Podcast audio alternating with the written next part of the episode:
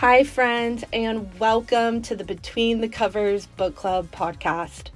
If this is your first time listening, we want to let you know that we love you and you are always welcome to sit at our table.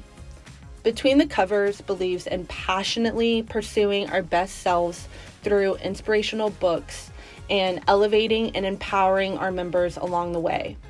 Please take a look at our website, btcbookclub.com backslash podcast, to check out what books we are reading in the chapter calendar so you can read along and tune into these podcast discussions. We are all about empowering each other, so please leave us a review and also share this podcast with others. Again, we are so honored to have you on this journey with us. Let's dive in.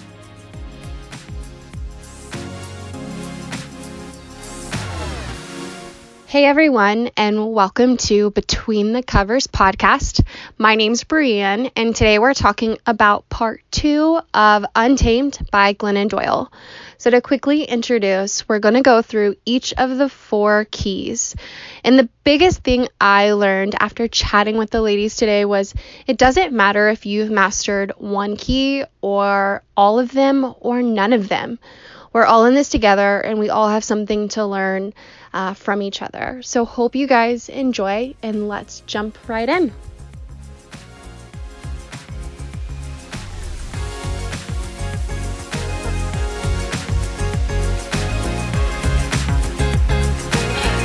Hi, everyone. Hello. Hi. How's it going? It's going okay. It is good. Happy Wednesday? Groundhog's Day? Day. Yep, actually. No, I feel you on that uh the Wednesday too cuz I had to check my calendar a couple of times. I thought it was Tuesday, I thought it was Thursday. Happy medium Wednesday works for me. Yeah. That's the worst, though, when you think it's Thursday, because then you're like, yes, it's almost Friday. And then, Mhm. but like, what day is it anymore? Like, really, I honestly have lost track. Well, M- Memorial Weekend is this weekend already. I had no clue. Yes, I cannot wait. Thanks for the reminder. Are you guys doing anything? We wanted to go camping, but there's no um, overnight camping as of now. So we're going to go make a day trip and do some hiking and come back to Austin. Nice. I think we're just going to do some boat time. Basic. You said boat boat? time? Yeah, I'm like, Yeah. do you have a boat? No, um, there is an app, and I'm pretty sure it's nationwide called Get My Boat, um, and it's like Uber for boat. So you like book what type of boat, you look book how many people are in the car or in the boat with you, um, and they all, since they're um, like individuals, they set their hourly rate. Some have minimum, some don't. So Get My Boat. This is not a sponsored. this Nope, is not no a free ads, but No. Amazing. We Try it will make sure to link it so everyone, all our BTC listeners, can get boats. so they can get their boats. Yeah. That's awesome. I'm doing another road trip, of course. I'm like, where? why not? Where to? Utah. Gonna go back to Utah and just work from there. If I'm gonna be working virtually, I'm gonna be doing it in a pretty place. So Yeah, where are you staying? Tell me because I'm gonna do this. Like, I I don't have a tent anymore because I ruined my last one, but I'm gonna buy a new tent and I'm actually gonna copy you. Where? Like, okay, so so maybe yeah. we link up after. yeah, so I have a tent. I can totally give it to you if you want to borrow it. This time around, um, we're actually staying in an Airbnb oh, nice. Okay. just because I actually do need Wi-Fi yeah. to work, and so um, we're staying in Moab half the time, and then Zion the other half of the time. Okay. Um, I'm and I'm literally. Get- Sorry. No, Keep going. no, yeah. Sorry. it's actually we're it's not that bad of i mean we had like a 26 hour drive to montana so like no drive is that bad anymore it's like 14 hours to moab and i'm like that's great that's easy i can do that in a day You're like that's a half day. like what You're are we gonna like do with the rest of our time. Seriously, you're like truck driver status at this point. where you're like 26 hours. That's for juniors. Yeah i know but this time around i'm actually going with some of the um, my friends from btc so jessica um, kirkland from htx1 and daniela um, Oh also God, fun. htx1 so we're going together um, So we're excited to do a girls' road trip. I mean, hopefully Yes. it happens. We want to leave Saturday. I always think it's so wild that I know like Daniela and like Daniela's entire family, and then I'm like, wow, what a coincidence. But no, I joined this because she shared it to her Instagram story. I always forget you know Danielle. Yeah. Oh my god. yeah I was like besties with her brother in high school and college. I haven't talked to him forever. Yeah, yeah, she's an angel. Um, I know. She's so so. I yeah. I think I'm trying to think of the last time I saw her. Yep. No, we were getting margs at Fresa's. It was the last time I saw Daniela. A beautiful time, truly. I'll, I'll, I'll tell her that we shouted her out on this podcast. yeah. Shout out to Daniela. Thank you for telling me about BTC. Awesome. Okay, well, let's dive into Untamed Part 2 discussion. Before we dive in, we're going to do the good news of the week. Okay. Sarah, hit us with it. Cool. So I looked at a bunch of options. Some were pretty depressing. You guys know, you see the articles I submit. I'm like, ooh, capital punishment. That's cool. I mean, not cool. Is good news when it gets abolished. Uh, so uh, went ahead and, and went with a, an interesting story from the BBC. And the headline says China abductions. Parents find son snatched in hotel 32 years ago. So a Chinese couple whose son was abducted in, a hotel in 1988 have been reunited with him after 32 years. So this kid's name was Mao Yin. He was snatched at age two while his father stopped to get him some water on the way home from the nursery. His parents searched the country for him, and his mother distributed more than 100,000 flyers. The family were reunited at a police news conference on Monday, and the son, now age 34, uh, said he planned to spend time with his parents. Pretty crazy. So uh, Wow. they, I know, they looked a little bit into what happened to him. Uh, he was born February 1986. In an interview with the South China Morning Post in January, before he was found, his mother called him a very clever, very cute, healthy baby. Uh, so basically, what happened was he asked for a drink of water. They stopped at the entrance to a hotel. The father cooled down some hot water, looked away briefly, and the boy was taken. Uh, it goes on from there. The story goes into a lot of detail. The mother, Mrs. Lee, actually ended up quitting her job to search for her son. She handed out like a hundred thousand flyers in more than ten provinces and mu- municipalities without success.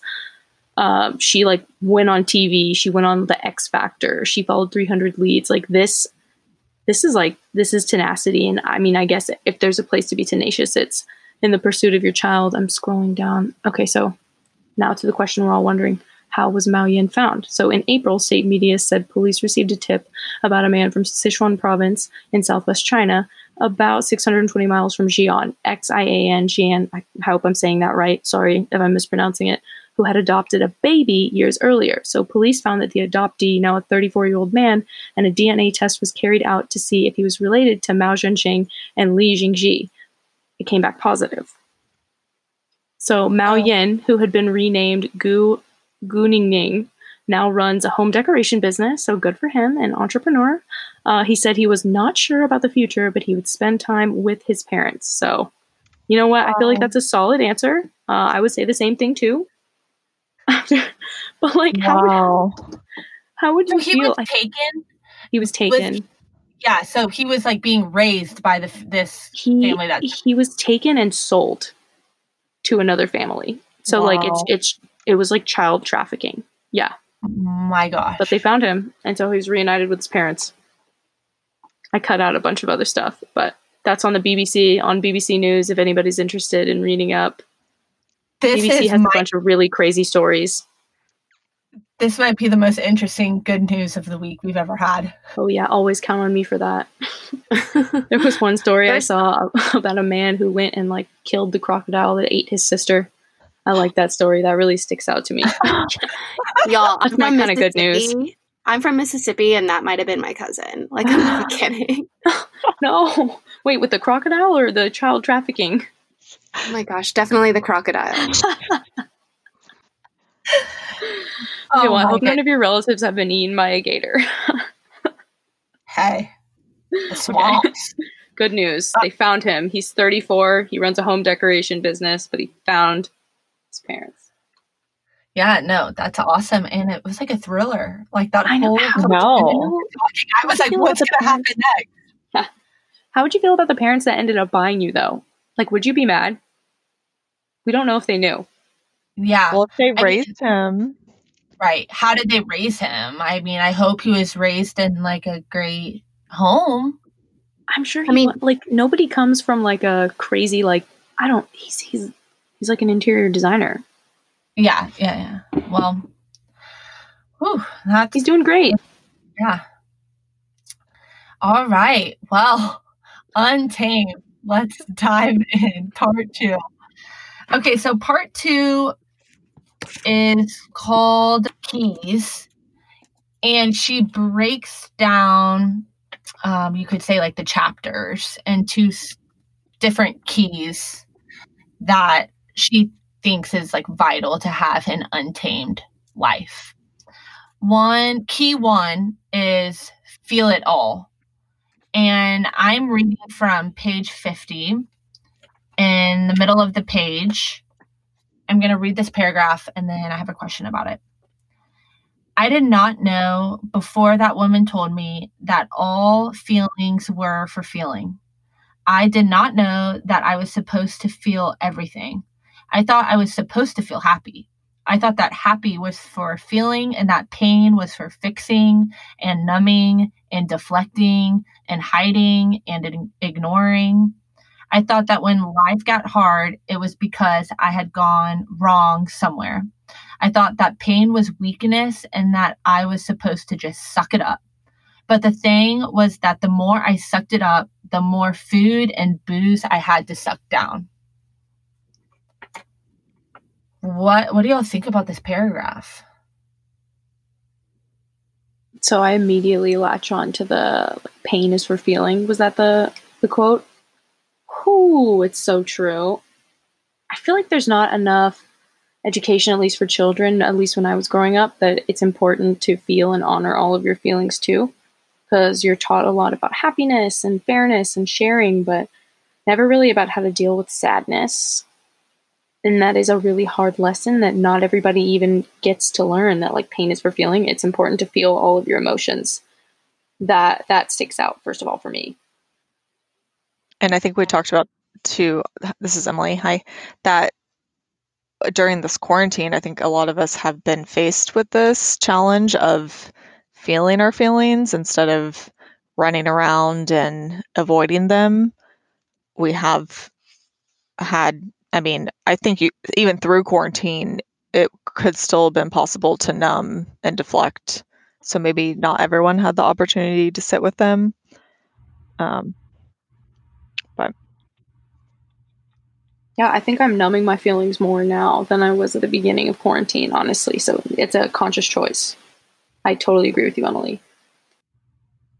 Yeah, I I thought it was super interesting as well. Like even on the next page, she says the two things she's learned is she can feel everything and survive, which I feel like mm, a lot of times culture tells us to avoid those feelings to survive. Um, and then the second piece is I can use pain to become, which I thought was also just straight truth, and we know that, but sometimes you just have to read a book to remember. Um, that's where you grow and you're stretched and you're challenged is in the really uncomfortable moments. Yeah, I really resonate with Sarah. Like, I feel like growing up, I was never taught, like, not even from my parents, but like teachers and culture, TV, radio, that I was supposed to feel sad and that it, like, you could only be happy all the time. And so this, like, really resonated with me. And then on page 51, at the end of the page, she says, Consumer culture promises us that we can buy our way out of pain. That the reason we're sad and angry is not that being human hurts, it's because we don't have those countertops or her thighs or those jeans. This is a clever way to run an economy, but this is not a way to run a life. Consuming keeps us distracted, busy, and numb. Numbness keeps us from becoming. Yes. Yes, it does. I actually Yeah. felt that today. I made my first Sephora order in two months because I finally ran out of shampoo and I was like, oh my God. Is that what this feels like? Felt amazing. Okay, I forgot my troubles for, for a fleeting moment. but yeah, it's largely a distraction. I didn't have to think about, you know, what kind of job I want or where I want my life to go or, you know, what the next year looks like for me. No, no, no. I was just picking out some samples on the Sephora website. Their user interface is amazing. But yeah, I, yes, yes to everything. Mm-hmm. And, and she's talking about like consumer culture and like Sarah was saying, like shopping on Sephora, like what are some other ways that y'all numb? Maybe it isn't shopping. Like what are what are some other ways? I think for me, it used to be going out a lot and just not, social. Yeah, like socializing and running around and being everywhere and staying out way too late. And then the next day, have no idea what my goals are for the day. Don't even know what my goals are for the week, month, etc. Because I was so focused on just wanting to have fun and I guess ultimately, yeah, being happy in that moment and not doing the deeper work to figure out what it is that's going to make me happy long term.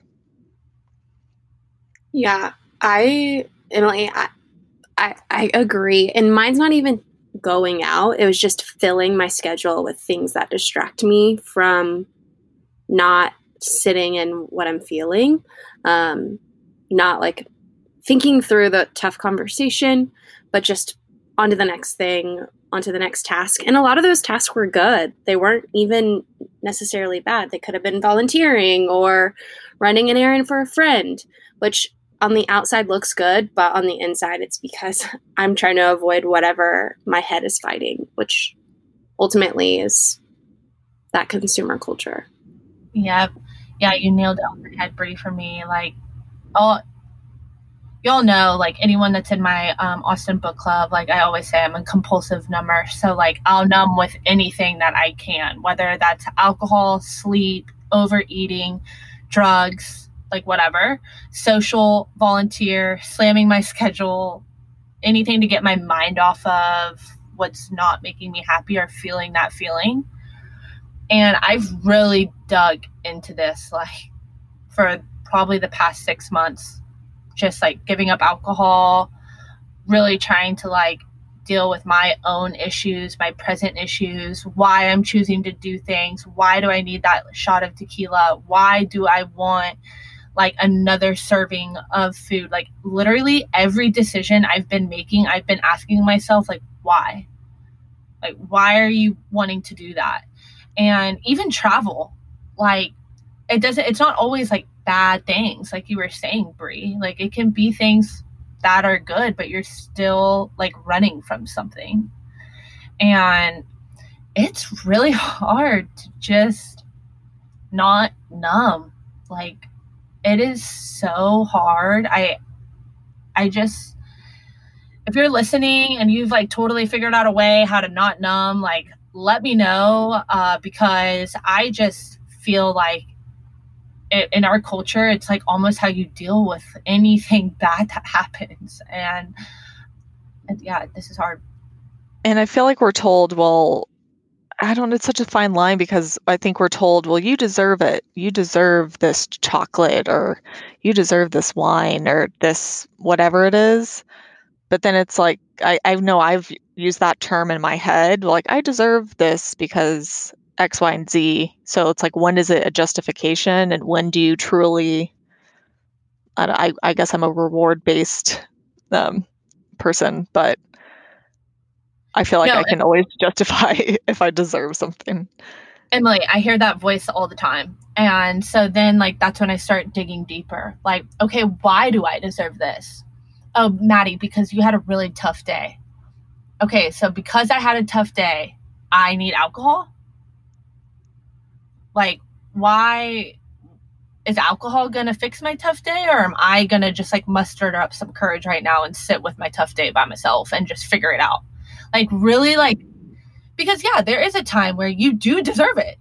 Like and whatever that is like for people what like i'm not saying everyone needs to like not have the chocolate or not have the glass of wine. It's just like really digging in and being intentional decision makers. And like even glennon opens up this story about like how she's found herself through sobriety because it's just like you're not numbing anymore. It's, it's really interesting. And yeah I, I think it's a topic we should all be talking about not just in book club but like even to our family. Like yeah. Anybody else have thoughts on numbing hard to figure out when you are even numbing. Yeah. That's a thought I had. It's like, Yeah. why am I doing this? Like, okay, why am I going back for the third cookie? It's like, what's going on? Like, and I always get a little bit embarrassed with myself when I figure out I am. Okay, what am I running from? I thought I was stronger than this. It's easy. It's always humbling too. I'm trying to stop eating so much sugar right now, so that's that's what's got me thinking because I, I got addicted to sugar again and like it's really hard because I sit here and I really want um I really want an Oreo milkshake, but we're not gonna have an Oreo milkshake this week. It's really weird having to step up and parent yourself and say, okay, you are having these feelings right now. You've got this, sweetie. You're gonna make it through, but it's it's really weird having to be the adult with yourself and realize that you are the one running away from your feelings. It's it's just weird growing up is strange. Well, I, I, yeah, I definitely agree with the parenting yourself. I've had to parent myself with technology, and when I notice I've been on an app for a certain amount of time, just I'm like 15 more minutes, and then it's another 15, and then it's like, okay, we need to go to bed now, and yeah, it's addicting. Mm-hmm. that you brought up a great point emily. Like we didn't we haven't even touched about numbing on technology. Like that's probably one of the biggest numbers is like we don't want to deal with our own feelings so we're just looking at everybody else's positive feelings. Like what a big like talk about a screw up. Like now we're just looking at other people having grand lives. Like, it's just yeah. I don't know. I've been journaling. I emily told us about um, morning pages which basically i'm a bad journaler. I just like don't know what to write. And yeah, I just like I always avoid it because I'm like, oh, I don't need to write it about anything. And Emily told us about morning pages, which basically you just wake up and you get out a piece of paper and you write three pages. And even if that's like, I don't know what to write, I don't know what to write, I don't know what to write, like you just write three pages. And the more I've done it, like things have been coming out and like feelings that have like that are so deep that I never knew were there are like coming onto the page and I'm like realizing I how do you not numb these? so I'm just supposed to deal with these feelings like okay, Mm-hmm. Instagram and traveling sounds a lot better. It's Yeah. like really tough to make Is there the, like, like, oh sorry, no, go ahead. Yeah.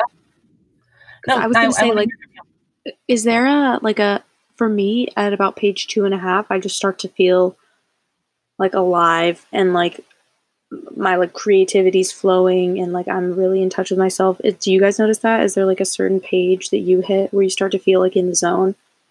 It depends on the day and the mood I'm in. But yeah, sometimes I can keep going forever, and then sometimes I can barely fill in the second page. Mm-hmm.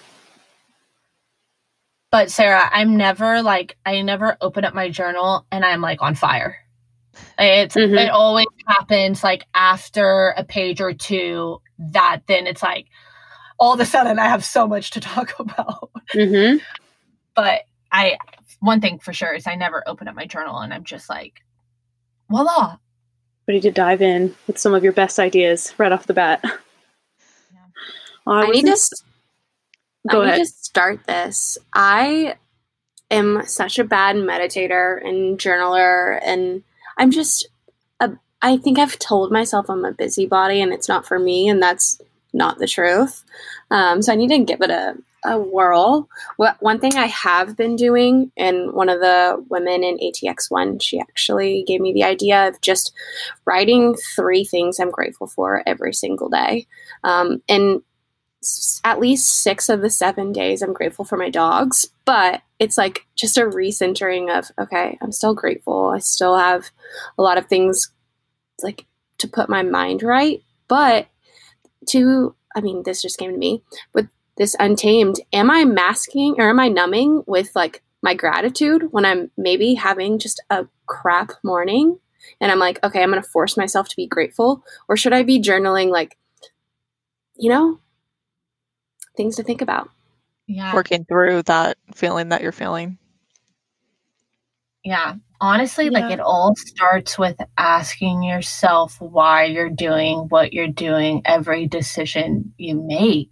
It's really crazy. Like every decision I make, it's like, why am I going on a run right now?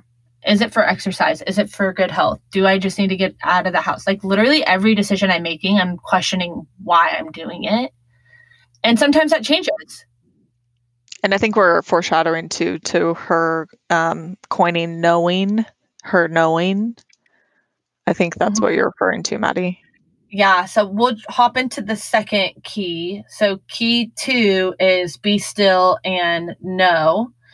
And Glennon tells us this story on the opening page about how, you know, her husband was cheating on her and she found herself at 3 a.m um, Google searching, what should I do if my husband is a cheater, but also is an amazing dad? And she kind of realized she was relying on Google to provide her probably the biggest answer of her life. And she goes to say, Where the hell is myself? When did I lose touch with her? I wanted to ask the same question to y'all. Have you ever lost touch of yourself? And when was that? I mean, on the small scale, it happens at least once a day where I'm like, that was out of character. And then on the large scale, I'm thinking of like uh, some like major and obvious ones and, and just like with relationships and not necessarily like romantic relationships, but maybe even friend groups where I find myself in a conversation where I'm like, this is not what I'm about or who I want to be or how did I get here? And trying to eject from that as soon as possible. Um, but those don't just happen like for a split second. Like that is something that builds up and continues until you're in a situation where you're like, this is just so not who I am and having to adjust. Yeah, no, I love how you said like on a small scale every day. Cause like that was so eye opening to me and so true. Like I'm thinking of massive events that have happened in my life that have like detoured me, but I'm like, holy crap, this does happen every day too. Mm-hmm. Yeah, I felt the same. I, I thought the same thing. I was thinking of like some giant life event, but no, it's so true. It happens every single day. But for uh, the giant life event I was thinking of, so after high school, I moved to Austin, and I um, right after high school was going to a private art school for, and I was majoring in photography. So I was I, felt very in touch with myself because I was pursuing a passion of mine. And when I made the decision to stop uh, taking classes there and to go to a university and get my business degree. I think that was the beginning of losing touch with myself because then I was submerged in just a direction and a world that led me to where I am now, which is um, in a corporate job where I sit in an office, um, which ultimately is not my passion. Um, so I think that was definitely the turning point. But now I'm trying to get back there. Um, and I'm very grateful for the experience I had at the university, and like I'm grateful that I have a business degree. Um, but I've, I definitely have not felt as in touch with myself since I've been at this corporate job.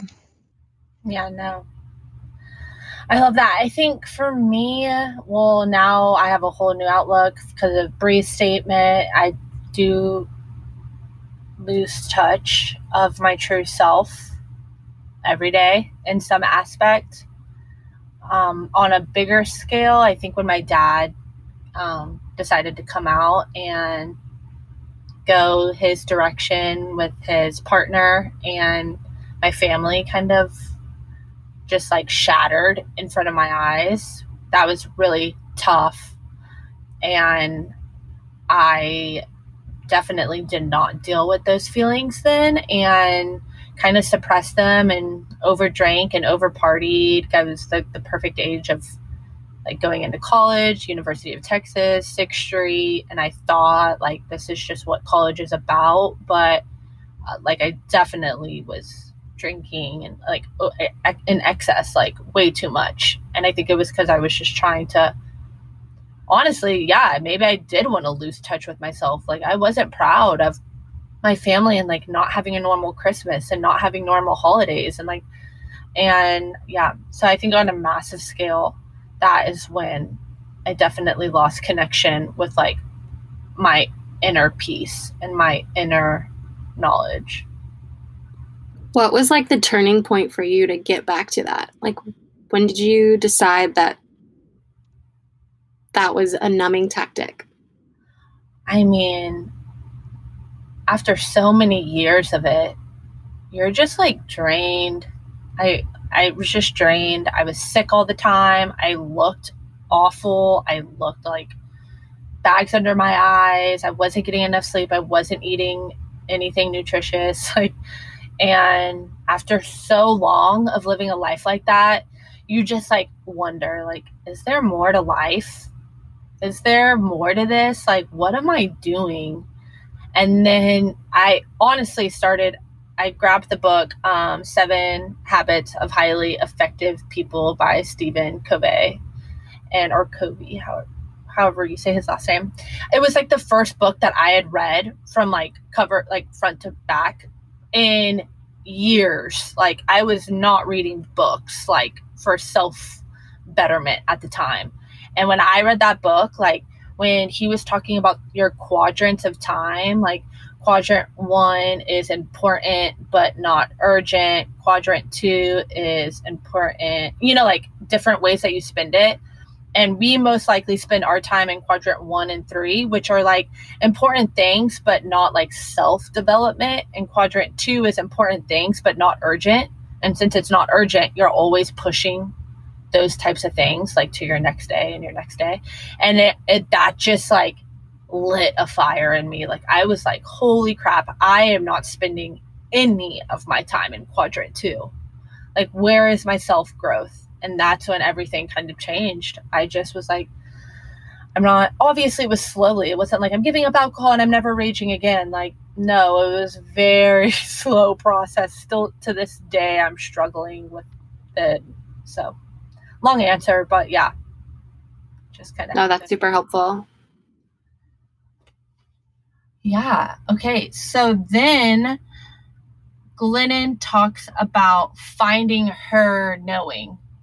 And she kind of tells a story where one day she decided to lock herself in the closet for 10 minutes and lay on the ground in silence. And at first, it was painful. Like she was just thinking about the laundry she had to do and the cleaning. She couldn't like sink in and just like take some quiet time. But then she started doing it every day. And we all know it ends up being a huge awakening for her. And she's finally grounding herself in this knowing space of quiet time and like really spending this time with God and or whatever you believe in, but like setting this time aside to spend it with yourself and like something greater than yourself. And so hers happens in the closet I wanted to ask y'all when do y'all feel like y'all sense of knowing? It depends on the situation for me. If it's something I've been thinking about for a long time, I think I can get like hmm I could I, I come to a lot of conclusions and have a lot of good ideas during hot yoga. So I don't know if that's the knowing, but I guess whenever I'm at a crossroads or I have a big decision to make, I make sure to take a little bit of time and sit and think about it and maybe just like stare at some water or some fire. I don't just stare at the wall and just wait and see. And I eventually do like figure out like the idea comes up. It did remind me a lot of, of Glennon's description of the knowing kind of reminded me a lot of the strategies that I use to come up with an answer. Did I just say a whole lot of nothing? I think I did. I think I said nothing. I don't know. Yeah, I liked her strategy. It reminded me of my own and hot yoga. and I thought well, was- Sarah, that that does kind of feed into what she says about if you just stop doing, you'll start knowing. So in yoga, you're forced to. I mean, even though you are doing something, but you are forced to be alone with your thoughts. Okay, Savasana. Yeah, no, that's my favorite one. No, I'm I really miss hot yoga. it like got to the point because I was I was taking a stretch class every week, and I don't know if I talked about it on here, but like, oh my god, I would just close my eyes and smile through the whole thing. Mm, I miss it. um, I thought it was funny that her kind of like be still space is a closet, and for our listeners who are just joining. Obviously, we're in quarantine, and what you can't see is we're all equivalent of a FaceTime, and we're all sitting in our closet. So I thought that was like super interesting. And to Sarah's point of like finding the be still moment, I was trying to think of what my be still moment was as well. And I might be the the be still moment in my head, but I'm still doing something. And so I need to carve out like a designated space. Maddie, I've seen on your Instagram where you like roll out your yoga mat. You've got like 27 diffusers going. Um, you've got your dog Jasper in his bed, and everyone is content and comfortable. And I need to create that environment for myself and like truly be still. Um, you say that, truly. You say truly be still. Like, yo, this happens after thousands of times of practicing like you have to really just start it's like dating. It's literally like dating yourself. Like where do you feel the Whoa. most comfortable with yourself? Like dude mine is in the bathtub. When i have like all my candles and i feel my breath when i'm breathing and the water is going with my breath and my eyes are closed and i can just feel like my wholeness breathing with myself I just feel so connected with myself, like in the water and the candles and the incense. But also sometimes it's running. Like sometimes mm-hmm. when I'm running, I just, this like thing overtakes me. And I feel a sense of knowing I can make better decisions. I'm more clear minded. But like you have to give, yeah, you're dating yourself. Where and I think for me too, as much as I love to have alone time and I, and I journal, but I'm also very aware of my knowing. I think it's my intuition, gut feeling when I'm in a situation, in different situations. And like Brie was saying, being in a situation and kind of noticing how you're acting and is this really who I am? Or am I putting on a different face for this group of people. And then the opposite, when you are around people that you really are aligned with and you if you feel lit up, that's when you know that you're on the right path. That's that's kind of how I view it. Yeah, I completely agree. But like Brie, you, you do have to set some time aside to date yourself, right? Yeah. Like 30 minutes in the morning, maybe for a couple weeks, you try laying on a yoga mat and just laying there for 10 minutes.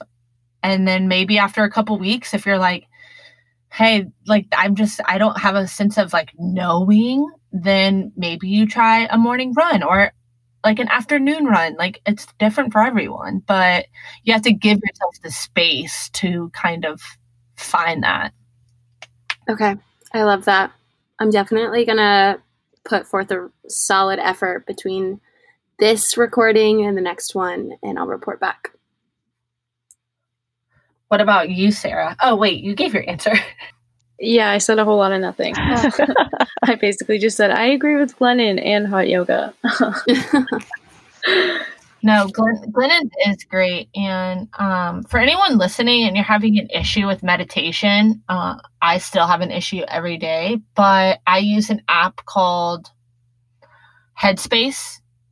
And it's free, but if you're wanting to have guided daily meditations on different topics, you can pay. But they even have like sleep and all that jazz. And I do it for 10 minutes every morning. And it's been a I call kind of call it like my mindful moment and they discuss a different mindful meditating topic every morning that you can kind of just um, start your day with. So that helped me when starting this like meditation process because I just like didn't know what to do. Like, okay, I just breathe in silence. And this kind of helped guide me.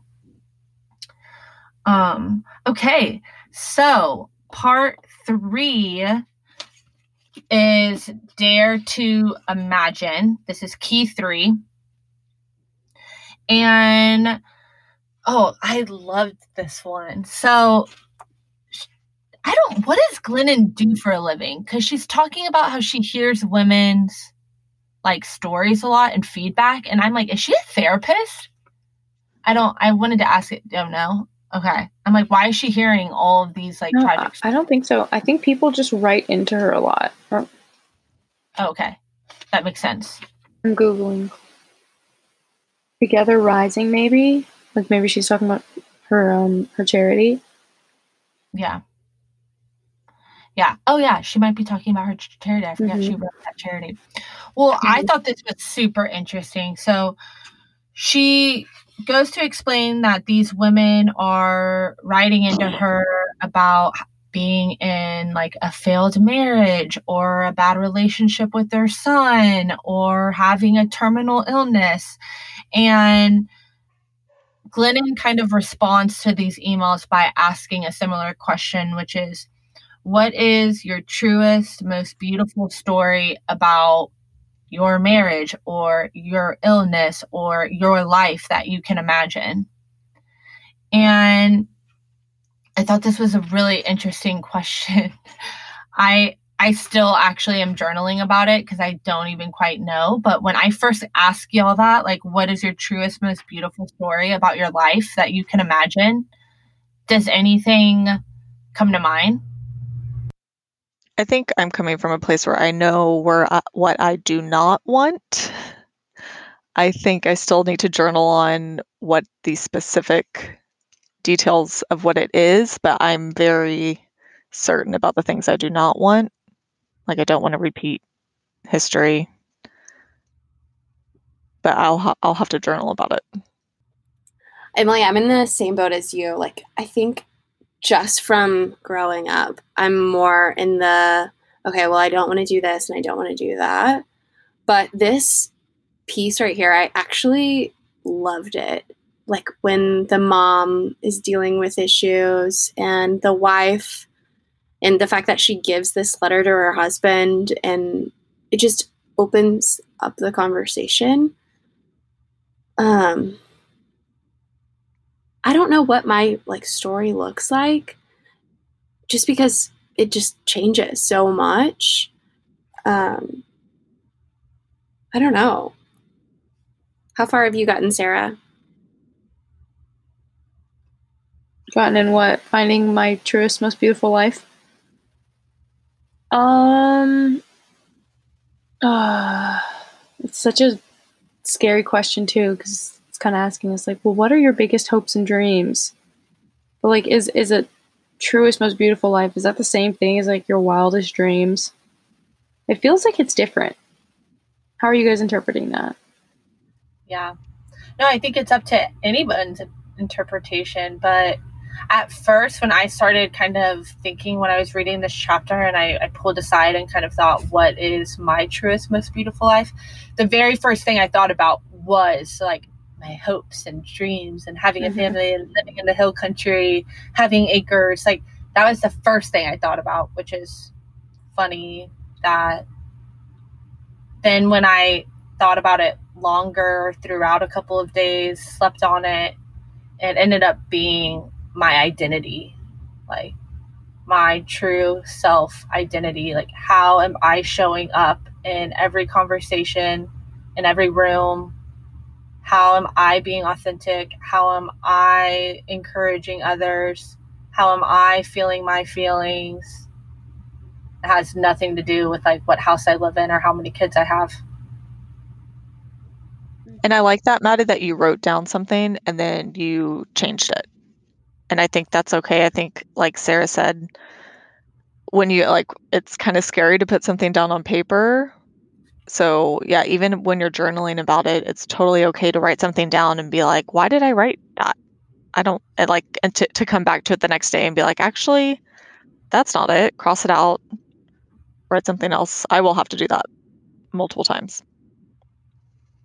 that was one of the things I found so groundbreaking in this chapter was she's talking about how when you use your imagination that is one dimensional and it's hard to go from one dimensional to three dimensional people are skipping mm-hmm. the two dimensional phase which is getting it down on paper.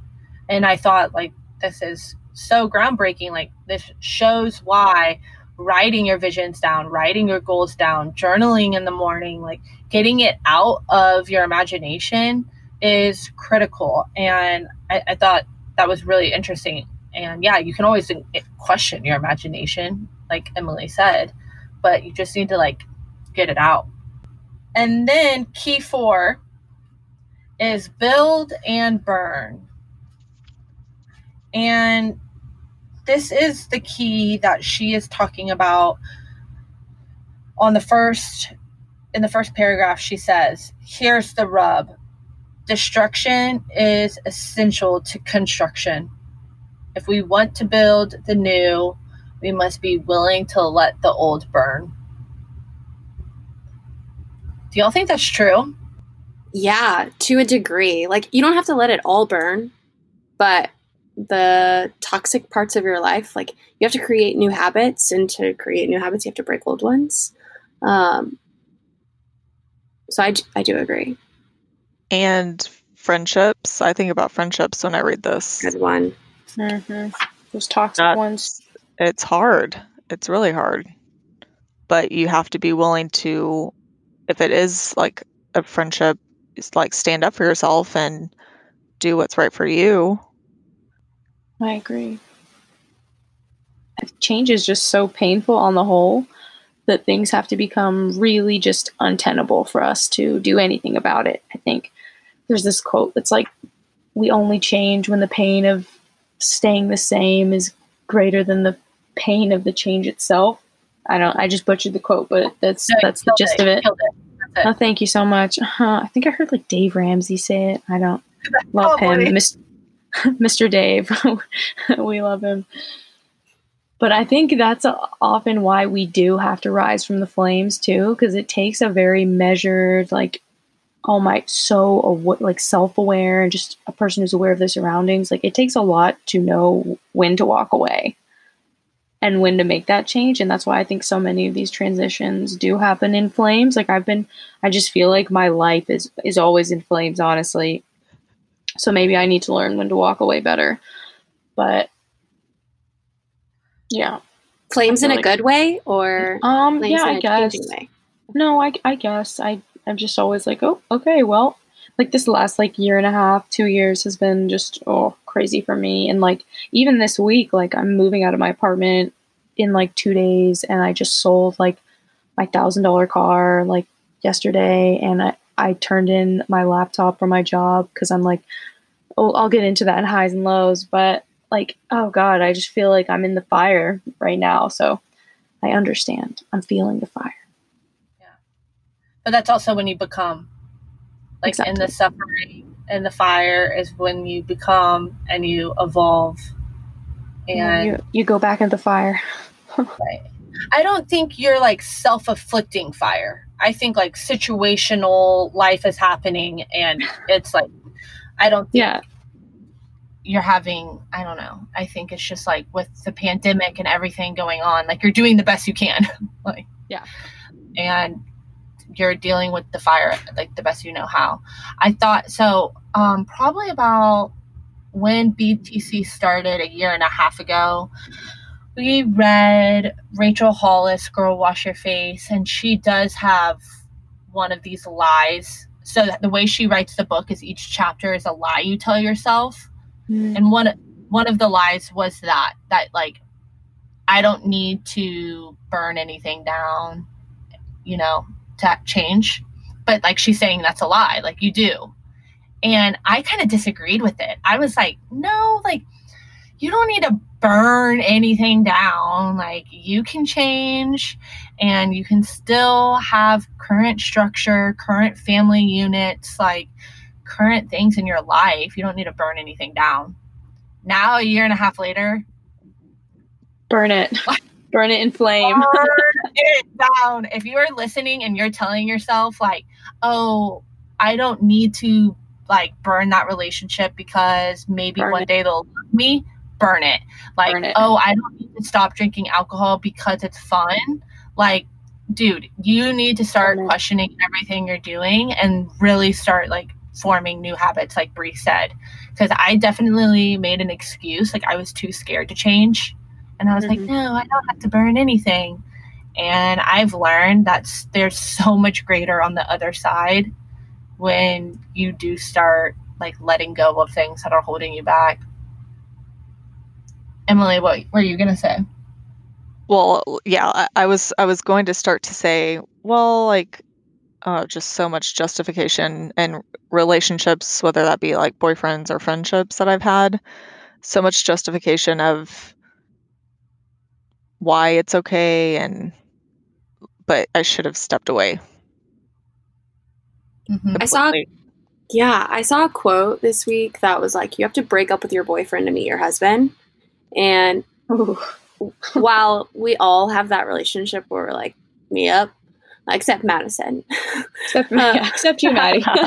That's not true. That's not true. um, but even like translating that of like, you have to break up with like your like bad eating habits to find like mental clarity. You have to break up with your friend group to like elevate your level of conversation. So like it doesn't even have to be like that, but what do you have to give up to to get that's going to be so much better on the other side? Mm, love that. yeah, I love it. I love it so much. And definitely when I started like self growth, I was like, oh, I don't need to give up this. But now that I have given up a lot, man, there's just life is so much better when you just really start diving in and like letting go of stuff holding you back from growing. Wait, so right. it sounds like we're very pro burning it down now. Burn it. I love this. Burn I think it, we are very pro burning it down. I love it. It's dramatic. Lil Wayne lighter flick. fireman. fireman. um, okay, so last question I have is which key out of those four keys spoke most to you in your life? So, just a reminder um, key four was build and burn. We just talked about that. Key three was dare to imagine. Key two was be still and know. And key one was feel it all. I'll go first. Um, I think mine's going to be key one so that I can have the rest of the keys. Um, just to. What? You know what I mean? Like, I need to start feeling it so yeah. that I can burn it, and I need to start feeling yeah. it so that I can be still. Um, yeah.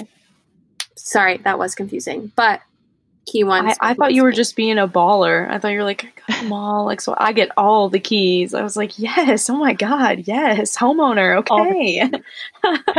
Keys on the mind. I wish. The, the fact that for some reason on Squadcast, the app that we record on, Brie, who was just talking, her name is Royal Keys.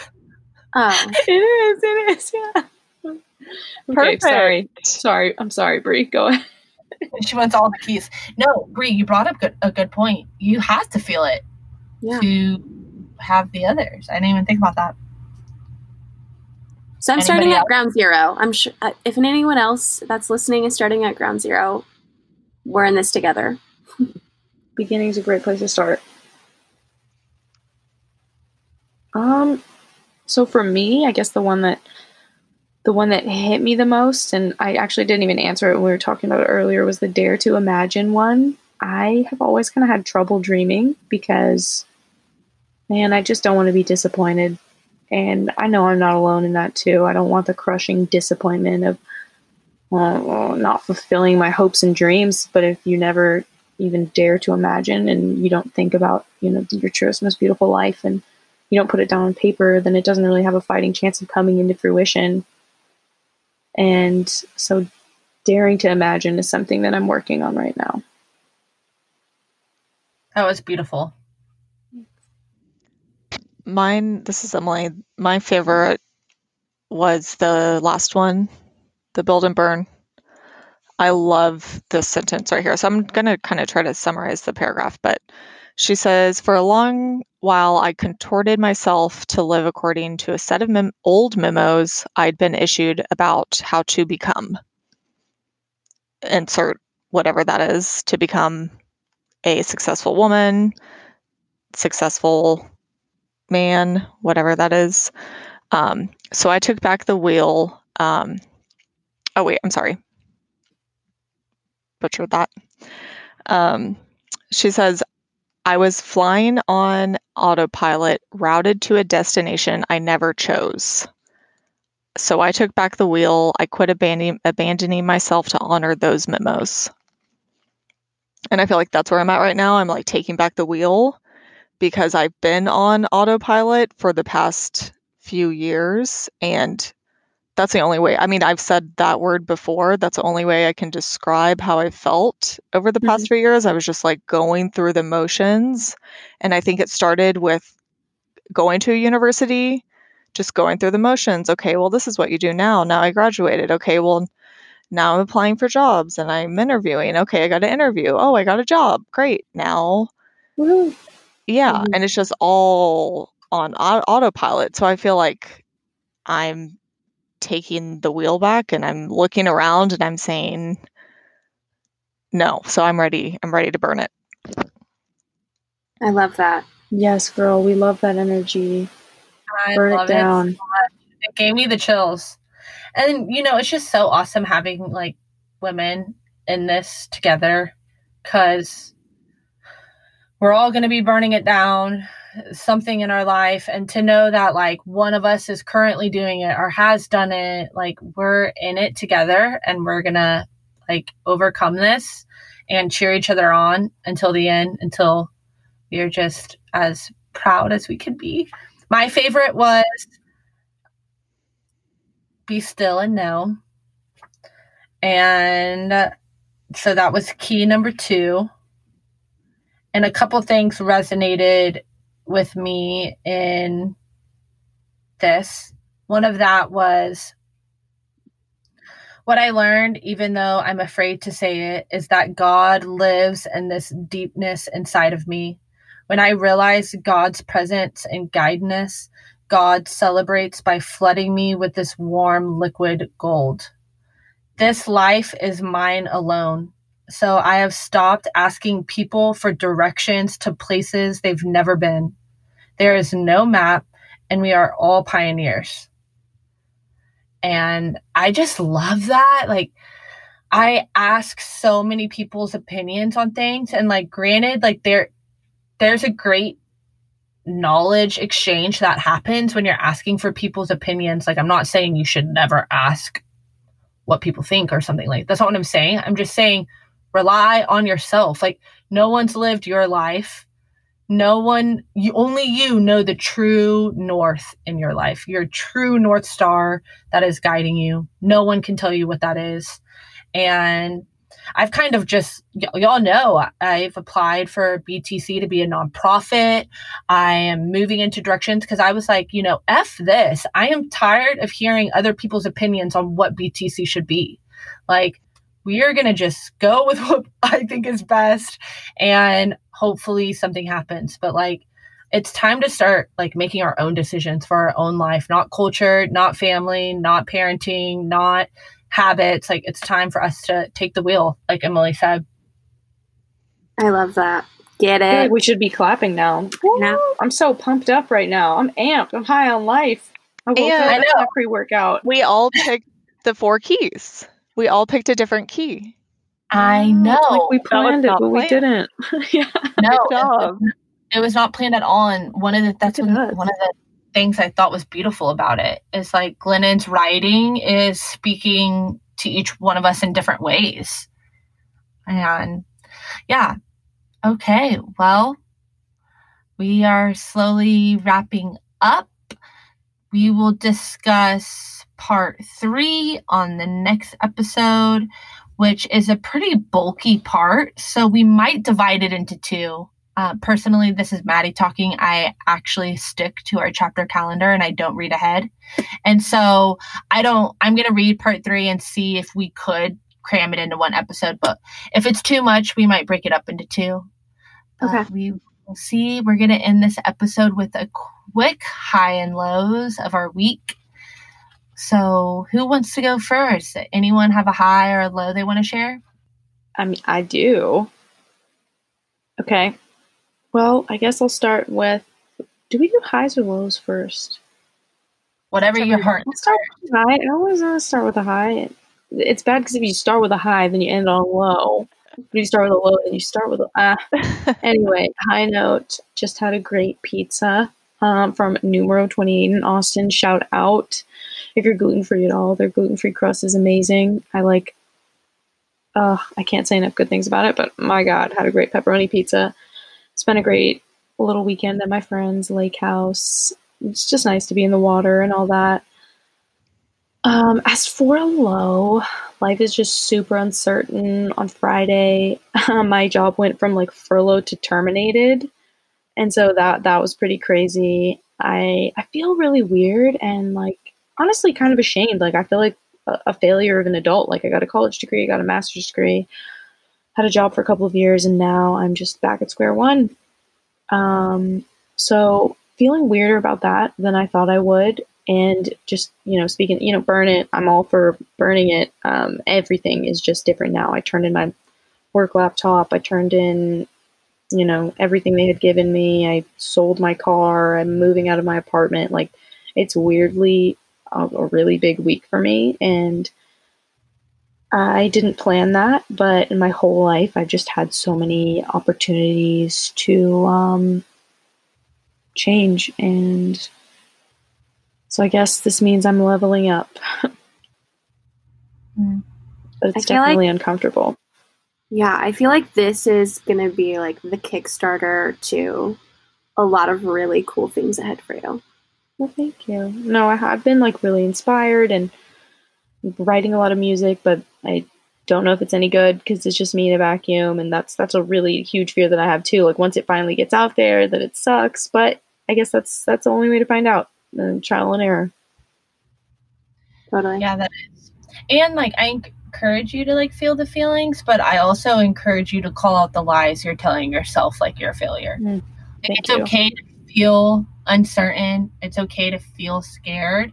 It's not okay to call yourself a failure and then f- think that you're a failure. Preach. That Well, thanks. so um yeah, you're not a failure. If that was the case, there's 30 million other people can also me that doesn't technically have a job. So we there's a lot of failures if that's the case. And like I just don't think that's true. And so um, we're all doing the best we can in this pandemic. And like Sarah, you're I really do think like what Bree said, your creativity is like ignited and I think some really cool stuff is like gonna come out of your heart and soul, even though it's a little scary.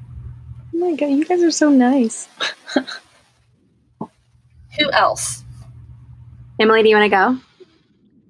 Sure. So I'll start with my low. Um, so it, even though I mean quarantine isn't officially over, it feels like my life is kind of like picking back up as far as the pace of what it used to be. So I'm feeling very scatterbrained, and I was trying to think of a um, metaphor earlier, like you know when you get laundry out of your dryer and you try to like get it in all one Anyone else do that?